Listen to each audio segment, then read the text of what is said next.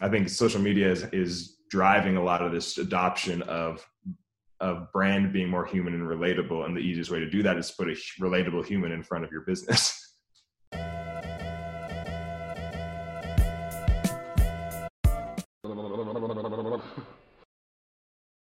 Do you know um, Austin Allred on Twitter? No.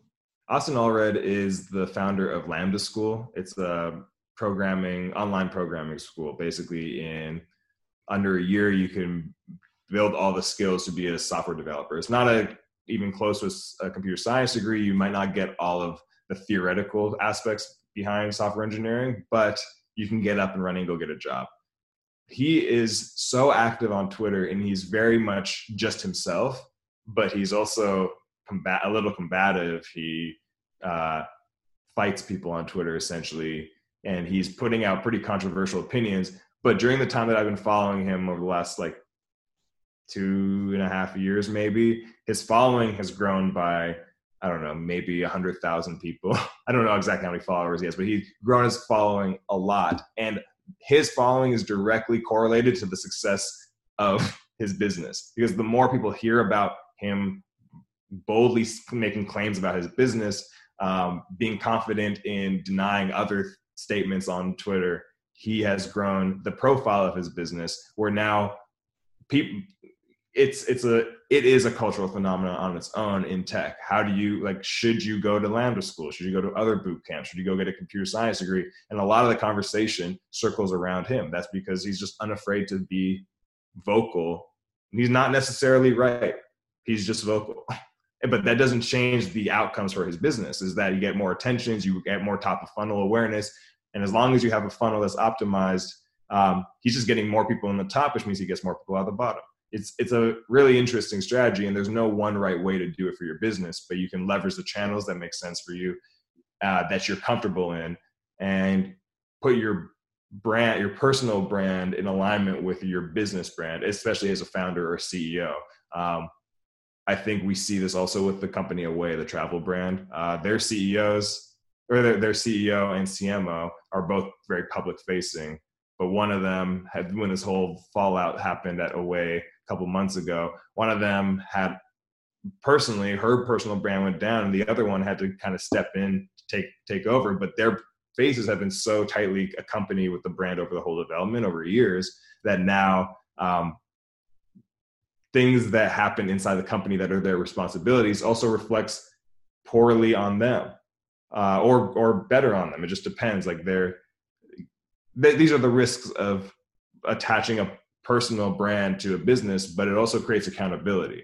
Um, and it, it, makes maneuvering a little different than just saying, putting out a memo. A memo is not as good as a person coming out on a video and saying, uh, apologizing or taking responsibility for things. So uh, the whole landscape is shifting, especially with social media. I think that's the big impetus for all this is, is as well. Is there's so much more access to people. Um, the news cycle is a lot faster and things spread a lot wider, much more quickly. So yeah, I think social media is is driving a lot of this adoption of of brand being more human and relatable, and the easiest way to do that is put a relatable human in front of your business. You want to make your sales more repeatable and reliable? Do you want to have less volatility and more growth in your revenue per month? At Strategy Sprints, we do only one thing strategy in sprints. Strategy means having more revenue through a better offer. In sprints means having more energy in your team every week. Check out if your ROI is as high as it is for most service based and online businesses and startups we work with, which is over 100%. You can see it in just 15 minutes by going to strategysprints.com slash sales and completing our online exercise to know what your ROI would be with our accelerator program.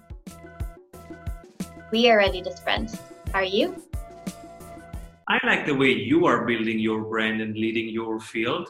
I have the impression that you did really focus on one channel, mm-hmm. But then you are consistently delivering uh, one category, really one category, direct to consumer. Mm-hmm. Uh, so this is DTC news one, two, three, and it's like you are consistently shipping something mm-hmm. there and you can see it grow uh, very nicely. And, and, and you are you. You're mm-hmm. not replicating any formula or any archetype of marketing. Can you tell a little bit how, how do you do it? Yeah, um, I think one is hmm. okay. Well, I when I started really getting on Twitter, which was maybe a year ago, I started writing. I was just writing random. I mean, I've been on Twitter for like a decade, but I wasn't really using it until about a year ago.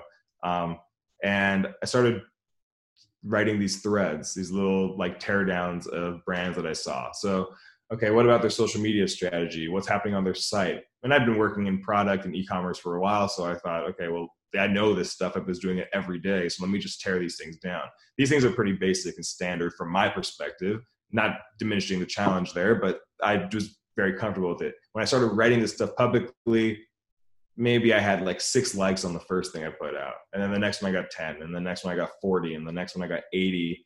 And then it got 200, 300, 400 likes, and they were getting shared all over the place. But it was about being consistent with writing threads in a, for a specific customer on a specific channel and making myself known, doing that every week for months. So when I started with nothing, by the time three months had happened, I had grown a following. People expected me to deliver threads. They expected me to deliver insights on a weekly or bi-weekly basis. Now, here's the other part I'll say. Uh, since then, I had, I mean, when I started doing that, I had started my consulting business. So that was a great channel for me to attract customers to myself. But when I joined Elliot, I got a little not distracted, but I was busy with work, doing other things, branding, branding the business as well, and building marketing channels. And I actually pulled up, I pulled back from um, writing as many threads. And I've started writing them again.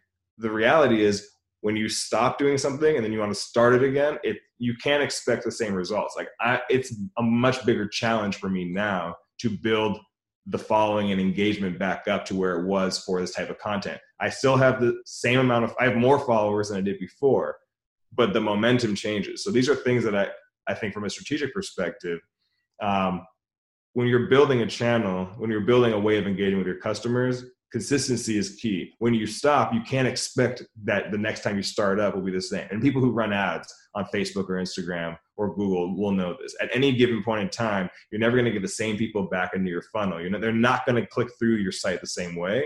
So you can't expect your conversion rate on January 1st, 2020 to be the same one on 2021. It, it won't happen. Different customers, different market size, different bidding so you're looking at any given point in time, you need to ride the momentum as much as possible and know that um, the work you're doing is building. So that, from my in my experience, um, my personal brand grew because I was consistent on a channel, and my channel was Twitter for direct consumer people. Um, it's relatively simple, but the format, I mean, I'm also not the only person tweeting online about this subject, but when I started writing these threads, I was the only person maybe writing about e-commerce teardowns on Twitter for D2C brands. Uh, and that, that unique niche with me being who I am and just being personable as much as I could in those situations, um, really helped. And I'm seeing that now translating to the other work I'm doing with my, with Elliot is, um, I now have to explore other ways to get people involved, but those don't look like the thing I did before. So I have to test something. What's the funnel at Elliot? Sorry? What's the funnel at Elliot? Yeah. Um, so the the funnel essentially, or I can say the audience that we're going after and the community we're trying to build. Because let, let me start by saying that Elliot is not selling a product to somebody that has to make a single purchase, or we need to get, then re-engage to do a repeat purchase. We are not selling a $30 product online.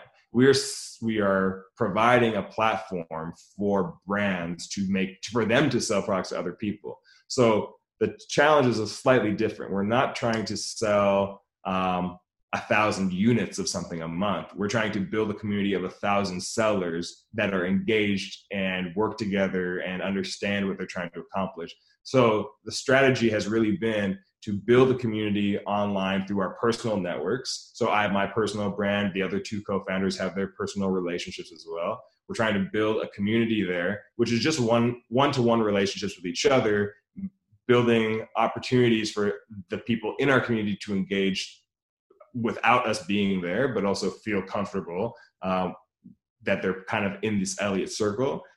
And through that, doing um, we're doing things like the virtual mall. We're doing we're going to be launching a, a, shoppable marketplace with some of the brands in this virtual mall experience. The virtual mall is a spreadsheet, by the way. It's a Google sheet that people can go in and edit and add their own stores. Now, what happened is when we built this experience, we've had over 300 people request access to go and edit and add stores. That's 300 people that we didn't necessarily know before that have added themselves to the store, requested access, put their brands in there. Now we're in conversations with them about coming onto our platform. Some of them are already transitioning over. Um, then we have different experiences and shopping sprees that we're running in the virtual mall. All this whole thing is really about community building, but you can't do just one of them. You can do one and then you have to build on top of it with the next thing and on top of it with the next thing. But you have to be consistent about delivering those community building experiences continue to build the brand with this with the same group of people over and over again. Now, this is for when in our mind we're saying, how do we get one to five thousand people that just love us and evangelize for us? That will get us to where we need to go next. Um, that is different than if you're trying to sell a product, but this mindset is the same. Is how do you build opportunities for them to come to you and engage with you versus you having to go out and reach out to them cold? Um, and that doesn't necessarily mean that each person has to come in, but you, can you get somebody to engage with you in a way that makes them want to go re-engage one of their other friends and pull people in and build a network and community. Now, I actually put out a Twitter poll, I think like four or five days ago, which asked the question, are you building a community or are you building an audience? And I think the difference is an audience is one directional. It's a microphone or it's, it's a megaphone in one direction. You're talking to people and you're hoping they make a decision and you don't really get to influence their decisions once you've said something. And the community is actually quite circular and you don't really know who started what. I don't know if it's me that started one of these projects or it was an inspiration from what somebody else said that made me do this, that brought them into the loop, that made them tell somebody else. And it's kind of just, it goes and you have to just ride that momentum. Um, so yeah, I hope that was helpful. Absolutely. We all know that working in sprints is better, but how do we know what we should work on? You're in luck because we have a 15 minute exercise that will give you complete clarity on where to take your project next. Go to strategysprints.com slash sales to complete our short exercise and meet one-on-one with an expert sprint coach to identify your number one bottleneck. Hey everyone, I hope you enjoyed that episode of the Strategy Show.